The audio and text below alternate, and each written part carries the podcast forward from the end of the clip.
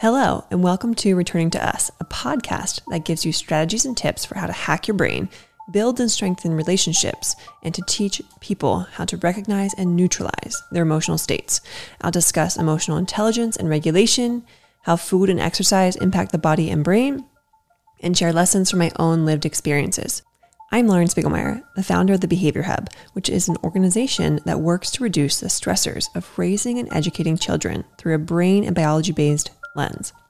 In these episodes, I'll share stories and strategies from my own life, work, and research, answer listener questions, and wrap it up with a try it at home tip. Decades worth of information in just minutes. You ready?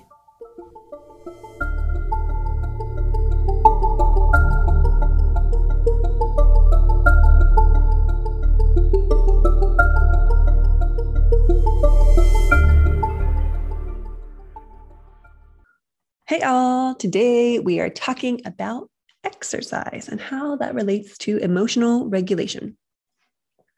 So, I think about how much the world has changed even since I was born and even since I was in my childhood. I mean, 30 years old.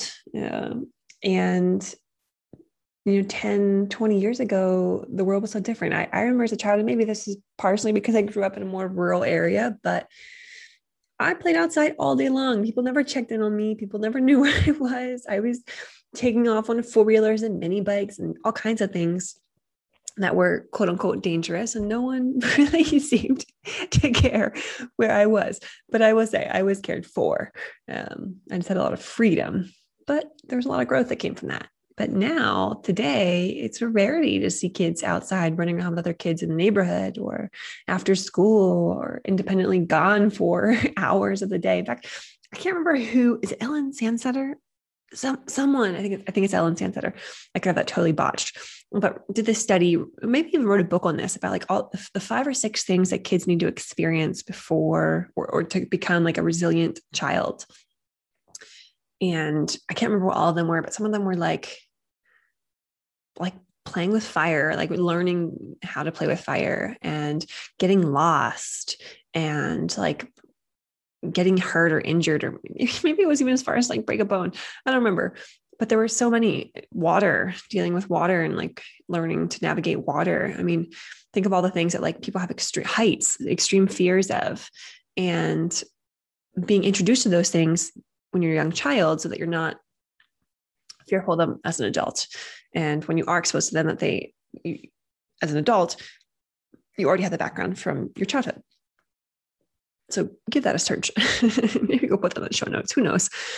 Uh, but it's, it's, so much has changed. We we are on technology. We're on tablets. We're on devices. We're on games. So so so much more frequently. And I had some of those things in child. I, I remember the Sega Genesis and the original Nintendo, and there's the N64, and then we finally upgraded to the PlayStation, but I never had much interest in video games. I was more interested in being outside. I'm still today a nature lover.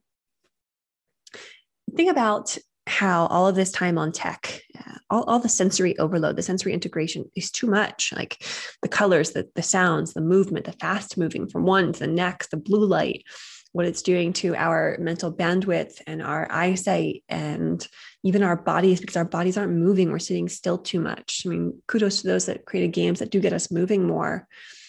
But as amazing as these things are they do have their downfalls too. And we're noticing that kids attention spans kids focus kids impulsivity kids mental capacity is being drained very quickly. And i think a lot of that can be attributed to the activity or time spent on devices. So it is our jobs as parents, as educators, to help our kiddos regain their sense of control and their sense of mental capacity by putting boundaries and, and, regulations and expectations and also like teaching them the science behind this and why it's important to take time off of tech and what we can do because they are growing up in a technological society where things were created where neuroscientists are working for the social and the medias to keep us uh, entertained, to keep us hooked, to keep us addicted. And if we don't break that addiction chain at a young age and explain the importance of this and help them learn some self control, it's going to be a lot worse as an adult because they'll be wired that way. And we definitely, definitely do not want that.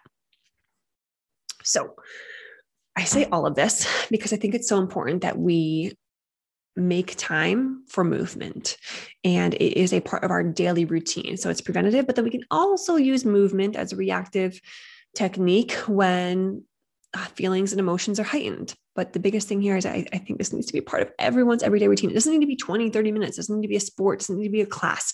It's just movement.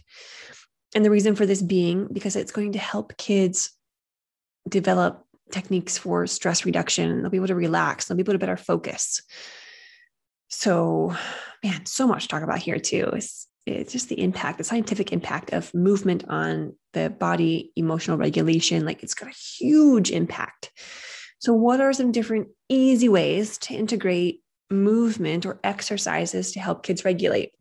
Hey, all, I just wanted to pause here for a second and share a really awesome resource. Friends of mine that run the Raising Adults podcast. And their work is grounded in this future focused parenting philosophy, which really you just need to know is starting with the end in mind. And you know that our philosophy aligns to that as well. So the hosts, Kira and Diana, are both parents, coaches, doulas, moms with backgrounds in education, mental health, childbirth, and child development. So all the areas. They are all about helping families find the why behind the how and helping them parent with a strong intention as well as being proactive instead of reactive to prevent those issues and uh, be more preventative instead of diagnostic, which aligns with our work so nicely. Understanding your why helps you to do what is best instead of what is quick and easy. And we know that quick and easy isn't sustainable. I talk about that all the time. I talk about a large range of topics, and they come at each of those topics from a long range view, which I love. And their parents. So they, like us, keep episodes really short, usually about 30 minutes. And know this that they open every episode with a personal why, which I love, to demonstrate bringing intention to these specific parenting issues. And then they dive into the what and how of each topic, moving into those actionable tools and strategies that listeners can start using right away. Same similar structure that we use because we want to give you the information why it's important and then how to use it and, and make sure that it's applicable and actionable immediately so all their ideas are customizable because they are all about finding your individual why uh, which is unique to every single family so in addition to all of that, of course, there are laughs because they are very dynamic hosts and it feels like you are sitting down having a conversation with them. So, again, raising adults, future focused parenting, is the groundbreaking parenting podcast, and it starts with the end in mind. So, great way to transform your parenting journey and stop raising kids, start raising adults, which is such perfect alignment with our communication episodes because you know we talk about communicating with children like we communicate with adults. So you can find Raising Adults on all major podcast platforms. Uh, they are also on Facebook and Instagram at Future Focused Parenting or Future Focused parenting.com. Check them out, listen to their work, and let me know what you think. I'm going to start with my favorite one first inversion. Upside down. Think about like how many kids hang on monkey bars upside down anymore. I feel like I never see kids. I parents like when I was teaching, parents didn't even want their kids on the monkey bars, let alone hanging upside down. But you've got those like circus rings too. Kids can hang upside down uh, even if there's like a pull-up bar uh, and if they're uncomfortable with that like you could just hang their head over they could hang their head over a couch. Uh, they could do downward dog pose. Any of those things are still considered inversions. Just a fancy name for the act of bringing your head below your heart level, which is good to do from time to time. What else is good? Hanging with your hands above your head. It stretches out your spine and your back. And we're always hunched over at a computer and sitting in this 90, 90, 90 degree position. So hang, find something to hang on, even if it's a tree limb or again, a pull up bar, whatever it is. Bending over, touching your toes. That's also inversion. There are headstands, handstands with support because safety first uh, all kinds of different ways. You could even do like sit on your back, put your feet up against the wall. Those are all ways for uh, us to get inversion.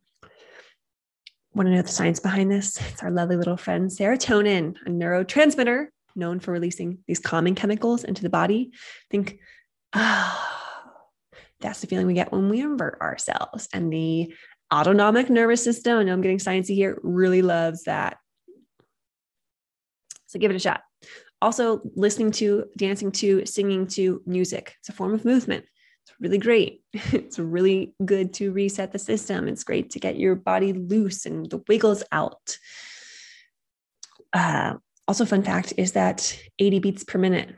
That's what our bodies regulate to because that's the maternal resting heart rate. So if you find music that's 60 to 80 beats per minute or lower, it's going to bring your energy down. We like that. Singing also st- stimulates uh, the vagus nerve, which is related to the nervous system. And when you stimulate that, that's a good thing. Calms it down. So humming, singing, we, we want more of that. If you're not a good singer, who cares? Build it out or just hum you can do coloring or painting. You can do like, you know, a big easel where they move their whole body. You can do it on the ground where they have to move their body around the ground to, to do that or to, to paint. Uh, you could even do like throwing balloons with paint in them, whatever it may be. It's just those big body movements. So you can do painting in a chair as well, but we're talking about like big painting, big, all kinds of big body movements jumping exercises, all kinds of these trampoline, pillows, couches, beds. Some of those things may not be appropriate to jump on depending on your household, but there are options for some others. Uh, just jumping up and down, jumping jacks, jump rope. Oh my gosh, a pogo stick. You can even do like, there are all kinds of alphabet exercises online. You can search like alphabet exercises, and there's an exercise for every letter of the alphabet. There's like jumping for every letter of the alphabet, all kinds of things to, to do for jumping resistance work, pushing, pulling, lifting, carrying anything of an appropriate weight for the child's body is helpful for regulation. Hiking it out, get them outside in nature, dual benefits. Hiking nature, scenery can calm the nervous system as well as the movement. And you have to kind of be coordinated because you're maneuvering all these different obstacles on the ground that you can't always see. Speaking of obstacles, you could create an obstacle course that gets big body movements as you crawl through cones and tunnels and go down slides and lift things, carry things. And, you know, you could do props or no props. You could make one out of chalk. You could do one in the garden. You could do a bike one. Speaking of biking, change scenery, have a walk, take a bike, uh, make time to go around the neighborhood. And what else? The last one, let's talk about, ooh, all that movement is going to need hydration. So making sure that kids are getting half their body weight of water in ounces a day, movement paired with hydration. All right. That takes us to today's listener question, which is how do we deal with severe separation anxiety? I would say with this, break it down into micro steps. If a child has separation anxiety, it means that they have a relationship and attachment need. So they need those bonds. So reassure them, create a sequence, a one, two, three sequence. Here's what we do. Here's what we do when we get there. Here's what it's going to feel like. Here's what you do when it feels like that. Uh, but you can break it down into tiny little micro steps they're more likely to know what's coming. They will, they will know what's coming and they're more likely to respond well to that. Um, but also, if it's a young kid, sometimes taking a stuffed animal, blanket, a picture of the person that they're feeling separation anxiety from can be helpful. And just the self talk, teach them some mantras, some self talk, some phrases they can say to themselves to uh, work on that that separation anxiety and to get their brain wired and prepped for the separation. All right, to wrap up the show, we're going to talk about our try at home tip, which is organizing. If your brain is disorganized or a child's brain is disorganized and they're having a breakdown or a tantrum or whatever it may be, doing an organizing activity can actually reset their brain. So it could be cleaning, it could be sorting, it could be matching, it could be a puzzle. Any of those organizing activities, they work for adults too. That's why some of us really love to clean and organize when we're stressed out. Scientifically, it helps our brain to get back into an organized state. We take something that is disorganized and put it into an organized manner. So, any type of organizing activity. All right, that's it for today's episode of Returning to Us podcast. Remember today's try to helm tip organizing activity. And if you'd like me to answer a question on a future show, you can email me at podcast at thebehaviorhub.com or send a text to 717 693 7744 and lock in what you learned today by applying it right away. Easy way to do this, leave a comment or review below and let us know what your biggest takeaway was. Until next episode, I am Lauren Spiegelmeier. Thank you for joining me.